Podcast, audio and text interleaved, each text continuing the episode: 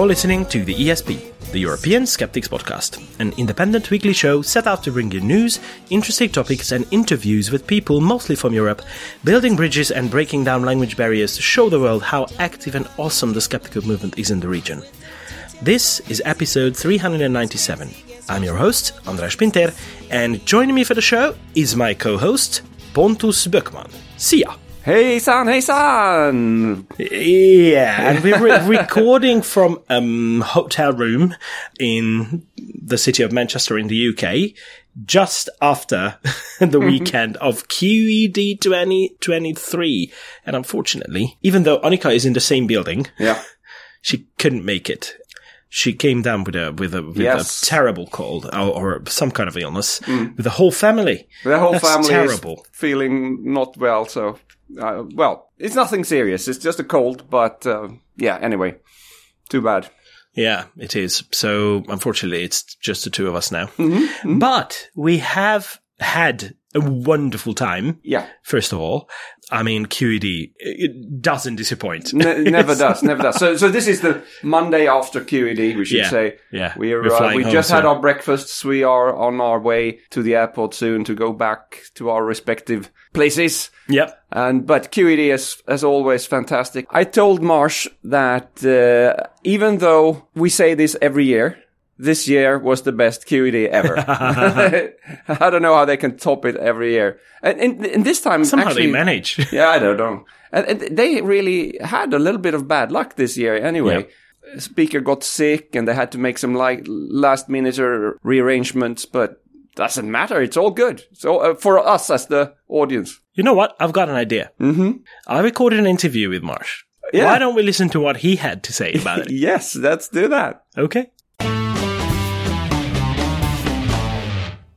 Uh, with uh, QED 2023 now officially over, I'm sitting down in one of the few quiet rooms in the building with, uh, well, um, I, should I say the chi- chi- chief organizer of um, the QED or the head of the team of the No, organizing not, team? Not even the head of the team. There is no head of the team. So uh, I'm one of the, the six people who do QED every year. Uh, so there's there's myself, Michael Marshall. Uh, there's Mike Hall and Andy Wilson and Rick Owen and uh, Nicola Throp and Alice Howarth. And the, the six of us all together put uh, put this event on every year.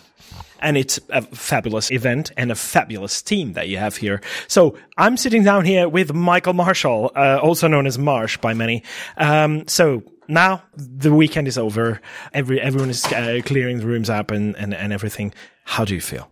Um, I feel good. I think it went well. Um, I think we, we, we, we pulled it off. Um, it's one of these things. It's what's the, the most exciting thing about QED is seeing all of the people, uh, come from all over the world now, uh, to come and do this, to come along to this thing that they just trust us will be, will be worth it. They'll be trust, that they trust us will be worth our time, worth their time, worth their money. Uh, people flew, we met people who flew in from America who got a passport for this event, who'd never left the country before, but wanted to come to QED. I met a chap from Mexico who, who's uh, wanted to come for years. And he was like, I finally, my wife was like, just go. You've wanted to come for so many years. And it's just great that so many people are, are, are and, and yourself from Europe and lots of people from Europe come in. It just becomes a, a, nice, such a lovely place where the, the, the community that we're trying to, uh, to build and serve, um, sort of meets back together and, uh, and, and reminds each other what we all seem like in person and how this is kind of a, a nice cohesive co- community, really. There have been a couple of hiccups, uh, like like uh, last minute uh, by speakers and everything. Even though this uh, was the case, the whole thing went super smoothly. But it must have been pretty stressful for all of you. So, does this happen with every single event, or this one was a little bit worse in that regard? Um, I think every event is always going to have uh, unexpected occurrences and teething troubles and, and various other things uh, that you can't uh, you can't predict. I mean, this year at least there wasn't a fire alarm, there wasn't a full evacuation of the building. That's happened to us twice in in uh, the previous nine years, and so from that respect, at least, this wasn't too bad. the The thing is, something unexpected will always happen, and you don't know which unexpected thing it will be. So one year it might be you know some of your speakers pull out. Yeah, unfortunately, some of our speakers just couldn't make it through absolutely no fault of their own. Um, some some of them we knew a while ago, some of them you found out like fairly close, and so the responsibility or the, the way to handle that as an event organizer in a way that doesn't materially affect the event is to think, well, what could go wrong and how do I fix that? If this happens, what's our backup plan? If someone pulls out, who do we, who do we talk to? And we normally have a few people in mind. So the, the reason that we can run a, run a thing smoothly, even though behind the scenes all sorts of unusual things happen is because we try and plan for contingencies and things. And, uh, because we try to sweat all the details, um, as much as we can ahead of time, it means that hopefully it, you just don't notice it because when a bad thing, when a, when a thing goes wrong, we've got something to switch out and we've, we've kind of thought about it already. We're not surprised by, we're surprised but not shocked maybe is the way to do it. Yeah, not caught out. I can reassure you as a, a regular participant that uh, it's running so smoothly that we have the feeling that you have thought of everything that could go wrong and uh, it's just run brilliantly. So thank you very much for that. But I'd like to um, go to a different topic from here, uh, which was last night's Occam Awards. So, um, as usual, you handed out the Occam Award and uh, the Rusty Razor. So, yeah. what can you tell us and our listeners about that? Yeah, absolutely. So, every year we like to try to recognize the people in skepticism over the last year who've done something of real value, something that has really uh, promoted uh, the, the skeptical cause, and that's been uh, pushing forward critical thinking and reasoning and pushing back against pseudoscience. And we like trying to award them uh, uh, uh, the award for skeptical activism. And we normally do one, sometimes we do two of those awards a year. Um, and uh, and then we also hand out the opposite of that, which is called the Rusty Razor, which is for the biggest pseudoscientist of the year. Uh, so this year's Occam Award for uh, skeptical activism went to the podcast Knowledge Fight um, because of the work that they've done in documenting the world of Alex Jones. And we had Dan give a talk here at, at QED uh, and what I've found really interesting about their work and really important about their work is that we all know who Alex Jones is. Uh, but like so many of us only know him peripherally. Um, and Dan pointed out in his talks, like, he's the guy that gets referenced in Spider-Man when J. Jonah Jameson becomes the, the ranting conspiracy theorist. But like, at the same time, if you knew what Alex Jones actually says and what he actually believes and how close he is to like white supremacist ideology and putting forward incredibly bigoted talking points, like you would not be pastiching him uh, in media that is going to be like hugely mainstream and seen by millions of people. It's irresponsible to do that. You know, you wouldn't do that. I, I would say you wouldn't do that with the leader of the KKK. Like, oh, here is someone who's uh, who's playing that kind of character. But Alex Jones gets a pass because people see him as like kooky and strange and like a bit odd. But actually, he's something much more serious than that. And so Dan's work in, in actually listening to what Alex Jones says and, and, making notes on it and putting together his worldview, pointing out where he has outright lied about things and being able to prove that Alex must have lied about this because he's done, he's seen this article and he's added these words that are not in the article. I've found the actual article. So that kind of documenting has real value in proving um, just what influence he has. Uh, and we saw that the actual influence that uh, that this work has, uh, it contributed to. I think Dan was an expert witness in the in the the defamation case by the, the victims of the Sandy Hook massacre, uh, by their families rather. Um, and that's obviously what Alex Jones has suffered a huge, huge uh, slice of accountability uh, for. And, and Dan played a role in that. So in putting the hours in, thousands of hours into documenting this incredibly important part of the the the the, the pseudoscience world. Uh, it's just really great work, and we're, we're very happy to be able to honor it. Um, and then we come to the Rusty Razor, where we try to find the person who has, you know, the most, who has been the most influential or prominent or, or, or the person with the most potential for harm, uh, in terms of pseudoscience over the last 12 months. Um, and we gave it this year to Dr. Aseem Malhotra. Uh, and Aseem Malhotra is a cardiologist. He's a registered doctor, uh, a medical professional in the UK. And he made his name um, through various things, but one of the things that made him, that, uh, that allowed him to gather quite a lot of attention and quite a lot of fame was he was a cardiologist who was arguing that statins should not be used by most people. So whilst most cardiologists would look at the evidence around statins, and I think even the NHS recently suggested, or, the, or NICE I think it was uh, the the body within the within the, the English healthcare system suggested that the use of statins should be more broadly rolled out because it'd be more beneficial to people. He actually argues that there's very few people actually get any benefit from statins, um, and that most people are they are frequently, he would say, um, associated with very serious side effects and a very serious like damage to their health. So he made his name that way.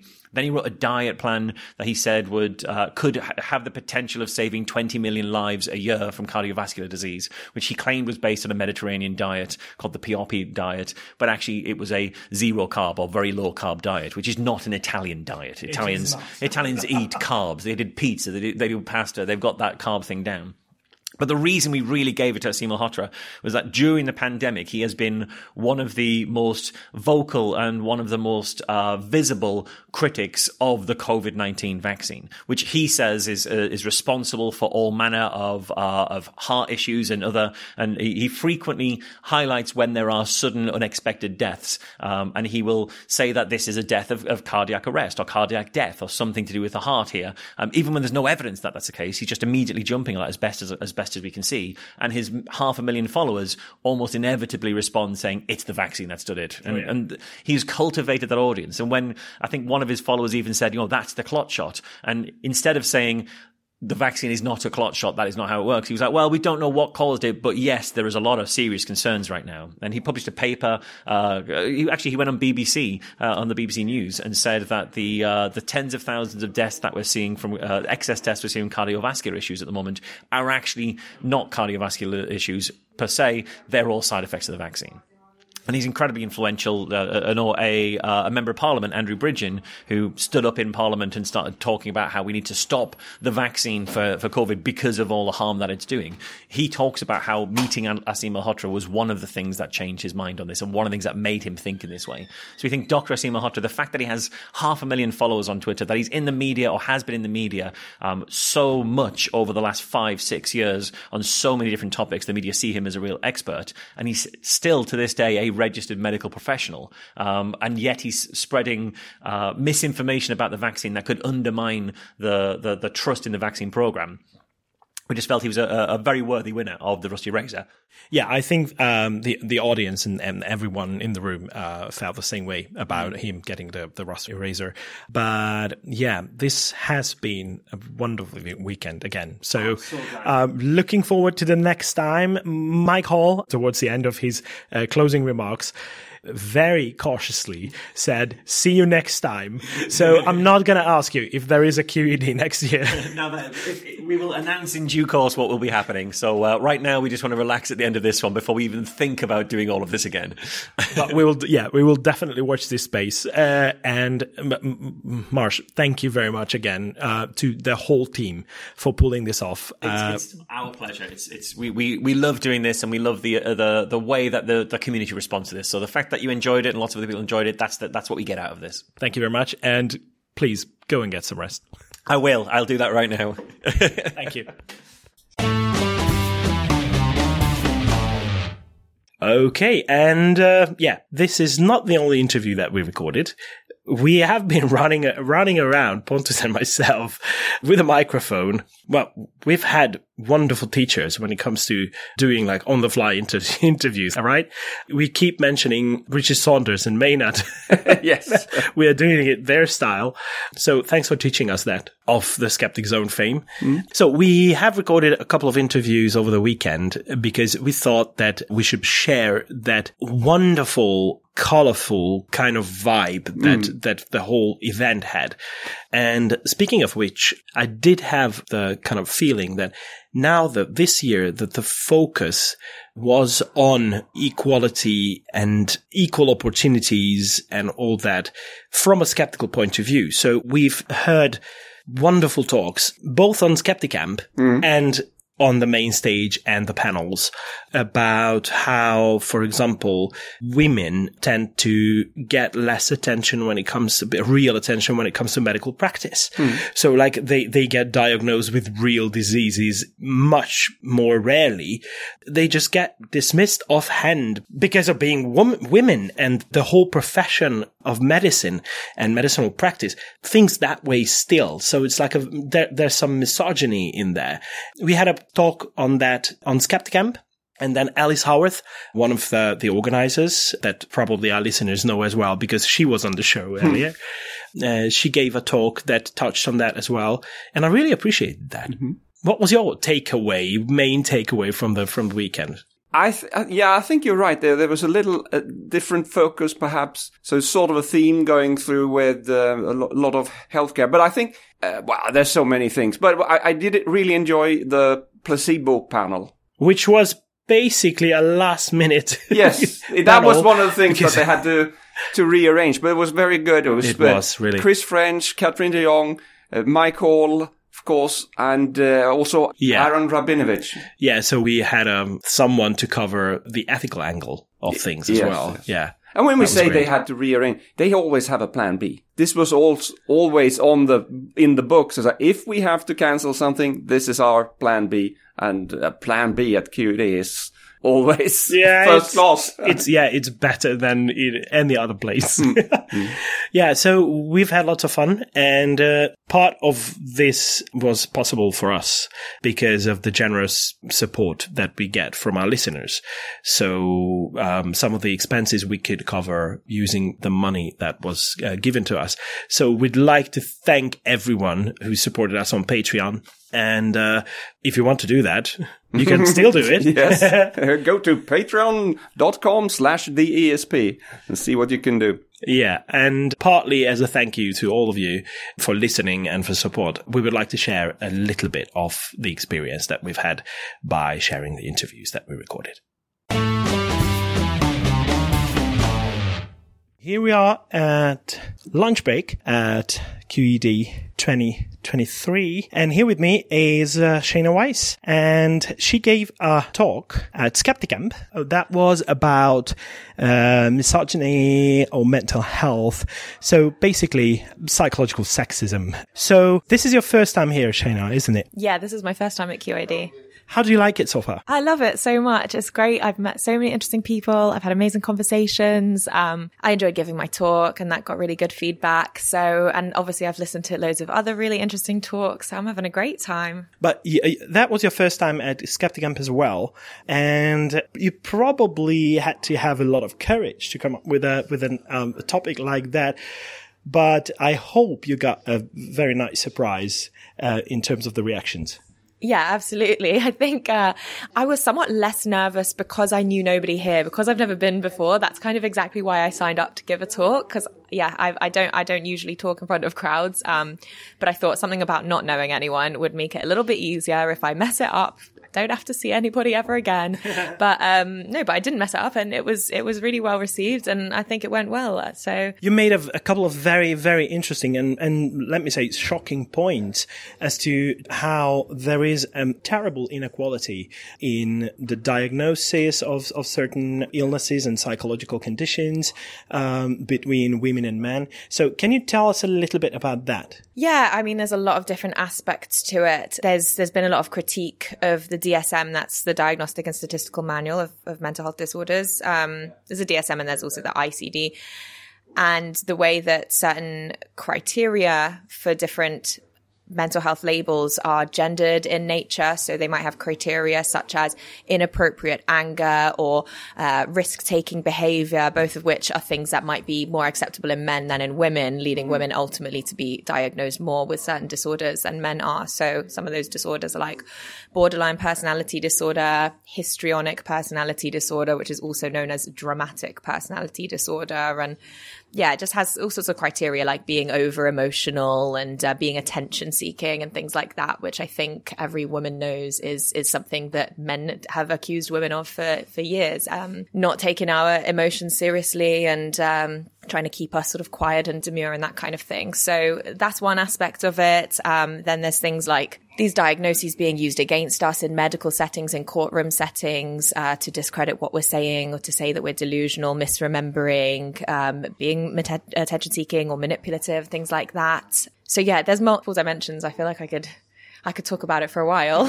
Well, I'm, I'm pretty sure that uh, your talk at Skepticamp can be watched again at some point. But you gave us a couple of statistics as well as to how that leads to misdiagnoses, uh, how that can lead to women not being actually diagnosed with severe illnesses because they're just dismissed offhand because of those psychological um, conditions that they diagnose with. So How bad is the situation? Um, well, I will say that I got many of my statistics from a book called Doing Harm. So I would recommend that for like more info on this subject. I'm not an expert, but it seems like many, many major physical disorders will take longer to be diagnosed in women than in men. Six out of 11 types of cancer, uh, brain tumors, um, some other ones I mentioned like Crohn's disease, uh, Ehlers-Danlos syndrome. And it's not because women take longer to visit a GP. There's a, there's a delay from after the first visit to the GP, women will have to visit their doctor on average. I think it was five more times than a man will. Um, they have to wait longer overall to get a diagnosis and they'll have to yeah, make make more visits to the doctor um, because what one reason is suggested that the, the, the doctors simply don't take women's pain as seriously as men and will yeah, put them on antidepressants, anti-anxieties, tell them, you know, to have a rest and calm down and those sorts of things before giving them scans and the proper treatment they might need. So yeah, that's just one way in which uh, mental health diagnoses can be used against women. What made you uh, start talking about that? Because I imagine you occasionally come across a bit of a pushback as well uh, when you bring up those topics. So what made you do that? um, well, what what got me interested in this kind of subject. So I've I've not had that particular problem that I was just talking about in terms of like having a a physical health need, you know, not not taken seriously by a doctor. That's that's more something I've read about. But what I have had is in my life, um, times when I've been upset, anxious, distressed, or displayed, you know, displayed kind of uh, all sorts of emotions and behaviors, um, as opposed to people looking at the wider context of my life and why those might things might have been coming up for me. I've been told I'm ill and I'm mad and, you know, I've been medicated and treated and those sorts of things. And I, am talking years ago, but at first I, I was young when this happened to me and I just immediately put my trust in the professionals. I was like, well, they know what they're talking about. And I really internalized this idea that I was just, you know, fundamentally broken, that I was just born with a damaged brain or something in my childhood had damaged my brain and that I would just be someone who struggled for the rest of my life and would always need treatment. And for me, my treatment always seemed to be uh, men. I had male doctors, I had male therapists, and um, even within that treatment itself, they're trying to, they're not, they can't understand your life uh, in the sense of what it's like to be a woman and the ways life is difficult moving through this sexist world as a woman. So that com- combined with many other things that I went through in my life, but ultimately, what I came to realize is the problem was not with me. I don't believe in, I think giving these labels to people makes them internalize an idea that something is wrong with them, as opposed to looking outside at society and thinking, what might have caused you to feel this way, act this way? Who is it that's trying to fix you? What do they mean by fix? What do they want you to be at the end of the day? Because I always felt like, yeah, I'm, I'm a pretty unconventional person in a lot of ways. And I think they were almost trying to beat that out of me and just get me back on the straight and narrow. Uh, certainly like when I was in my late teens and early twenties, when you don't want women to rebel and, you know, they kind of wanted me to settle down and, you know, find a husband and have children and do that kind of thing, which has just never been something that has particularly appealed to me. So, so that was like my own personal experience that led me to become interested in this topic. And then I have an academic background, which was that I, I studied psychology. Uh, and then I went to study counseling. I thought that I wanted to be a therapist and help improve the lives of people. Uh, but then I kind of realized how pathologizing and like I was just saying, decontextualizing the whole endeavor seemed to be a lot of it was not scientifically based. And I fell out of love with it and decided I actually wanted to study how we come up with these kind of diagnoses and these labels. So I went and studied the philosophy of social science to also talk about how can we scientifically study things that are not so clearly objective and measurable, such as someone's sadness, right? And anyway, now so I'm uh, about to start my PhD now, looking more specifically at the ways in which there are insidious sexist messages in mental health trends and marketing on social media, as an example, or in um, commercial brands and things like that. Sorry, it's quite a long-winded answer, but that's sort of how I got to where I am now. But that's brilliant. And I cannot emphasize enough how important I see that you're talking about this with a lot of people. So good luck with the rest of it. And uh, I hope to see you again uh, at some of these amazing events. Uh, do you post about stuff that you do? No, I don't. To be honest, that one thing I didn't touch on was like this is a controversial topic. And so far, I'm just trying to figure out how I can get my message across in the most effective yet sensitive way. And I know that other people who have tried to talk about this on social media platforms have received criticism and backlash, but I think that's because they weren't able to do it in a, in a very sensitive way. So I'm not out there yet very much talking about this stuff. And also I want to have done my research so I can give the proper statistics. So it's not just an opinion. Um, so no, I'm not really out there yet because I, I want to make sure that it can be just put out there in like a sensitive and effective manner. yeah. But I, I think if you just wanted to test the waters, uh, like coming to Skepticamp and to this weekend, I think it was a good choice. Do you agree? Yeah, it seems to have been really well received. And I was pleased about that. I did literally contact one of the organisers before I gave my talk and I said, I'm really nervous actually because I've just realised my subject matter might be a bit touchy for some people and I really don't want to upset anyone, but I also think it's an important message to get across. And he said to me, don't worry, I, I think the audience is going to be really receptive to what you have to say. And he was right. Uh, everyone has seemed to be really receptive. And I've had people coming up to me telling me that my talk has uh, really impacted them, really made them think about uh, some of their own experiences and things like that. So that's really amazing to hear. I can second that. And, uh, well, again, good luck with your PhD and everything that you do. Sheena Weiss, thank you. Thank you so much. Okay, so one of the great things with the QED is to meet old friends, but sometimes you also meet new friends. Actually, quite often you meet new friends. I've made a new friend. He is Norwegian. His name is Tor Øynes. I'm trying to pronounce that in my best fake Norwegian. It's pretty uh, good. yeah. so, uh, uh how did you come to? Because this is your first QED, right? This is my first QED. Yes. Yes. So, how did you find it? So, um, I moved to Manchester about four years ago.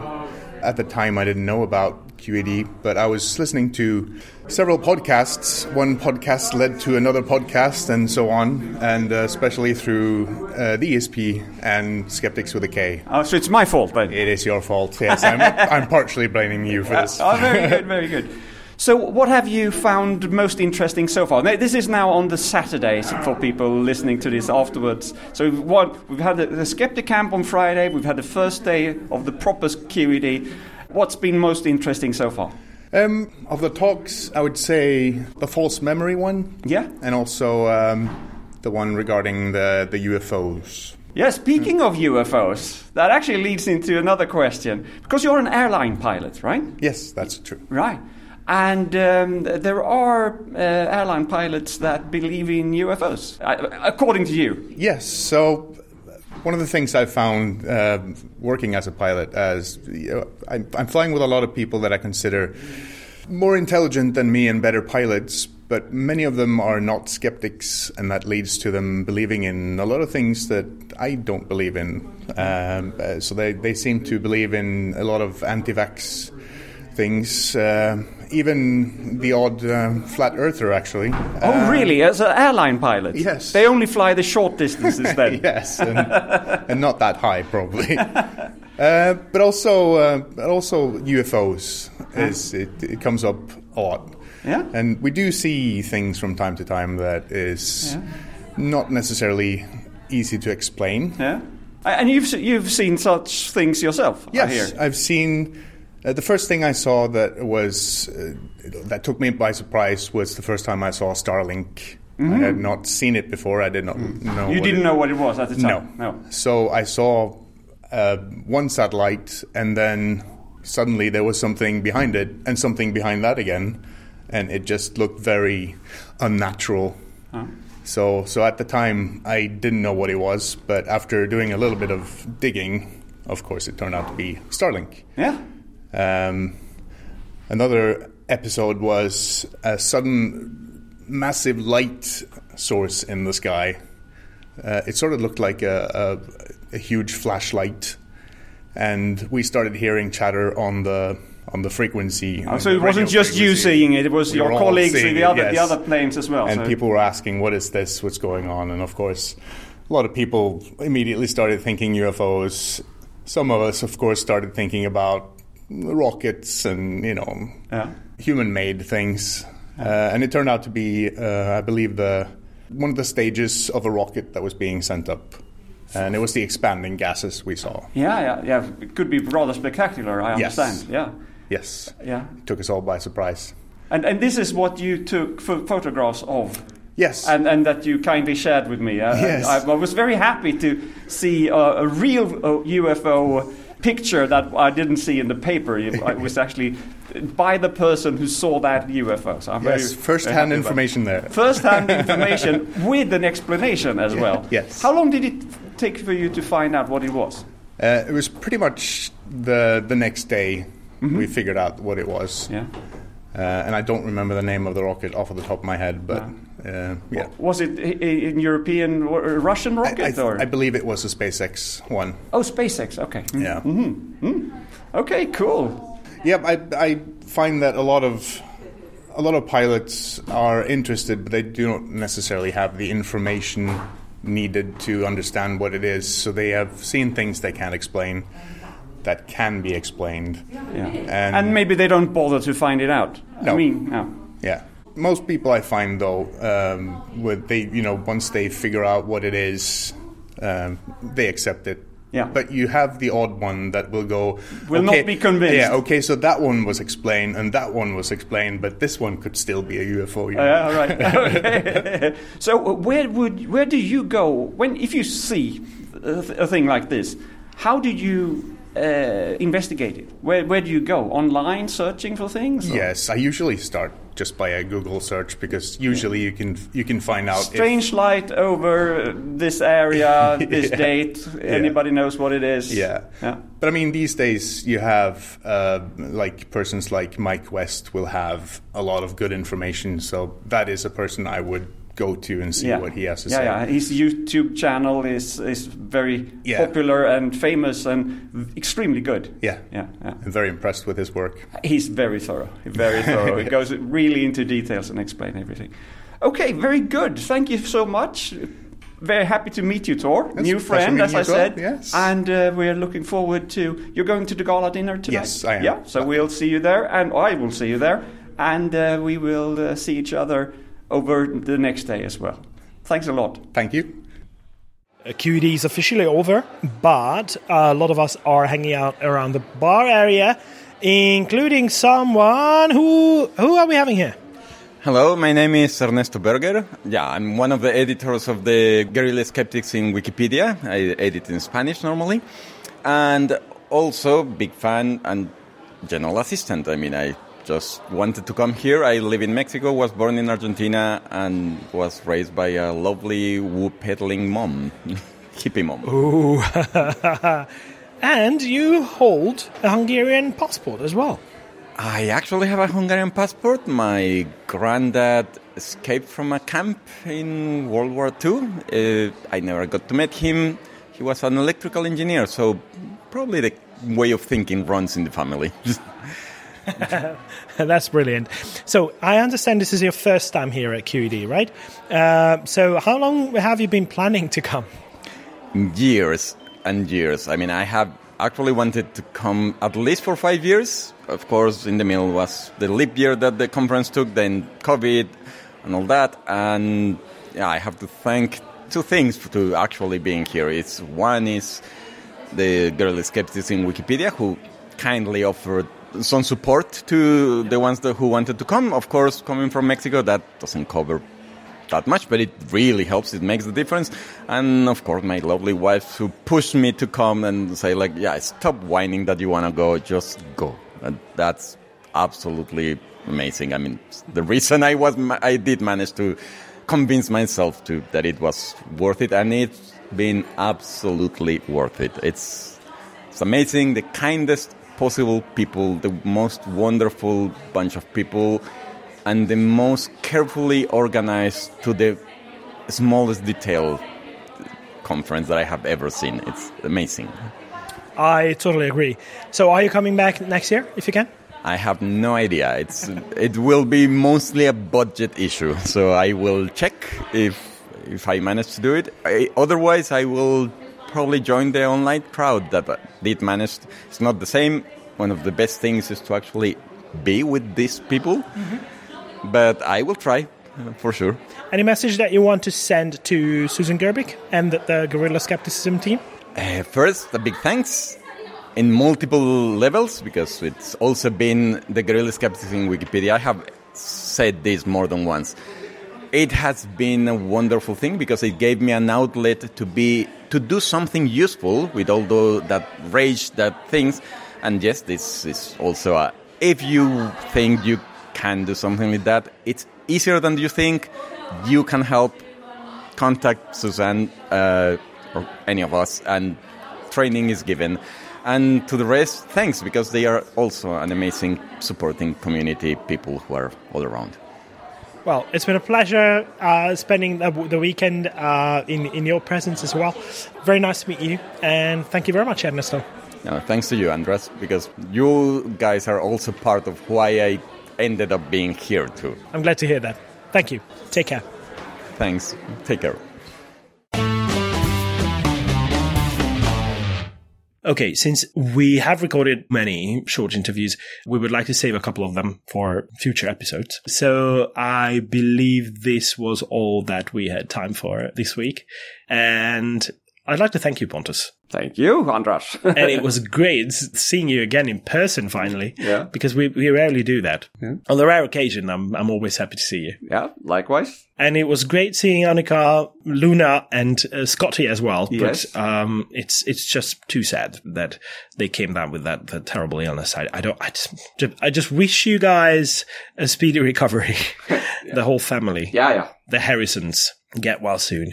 And I'd like to thank our listeners as well for tuning in. Please keep doing so. And until next week, goodbye. Hej då! Vislat. Tschüss!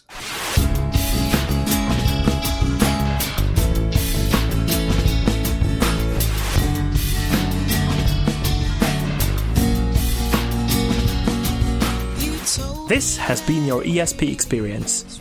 The show is produced and recorded by the ESP.eu. Join us again next time, but until then, please send your feedback, comments, or death threats to info at theesp.eu. We would also love to hear your ideas and suggestions regarding future episodes, as well as news from your country of residence that might interest others across the continent. If you have a local event or organization to promote, please don't hesitate to let us know, as we are more than happy to help. All music in the program was written and performed by Keisha J. Gray and George Schwab and is used with their permission. Please check out our webpage at www.theesp.eu, follow us on Twitter at espodcast underscore EU, and like us on Facebook. I don't know how you can believe.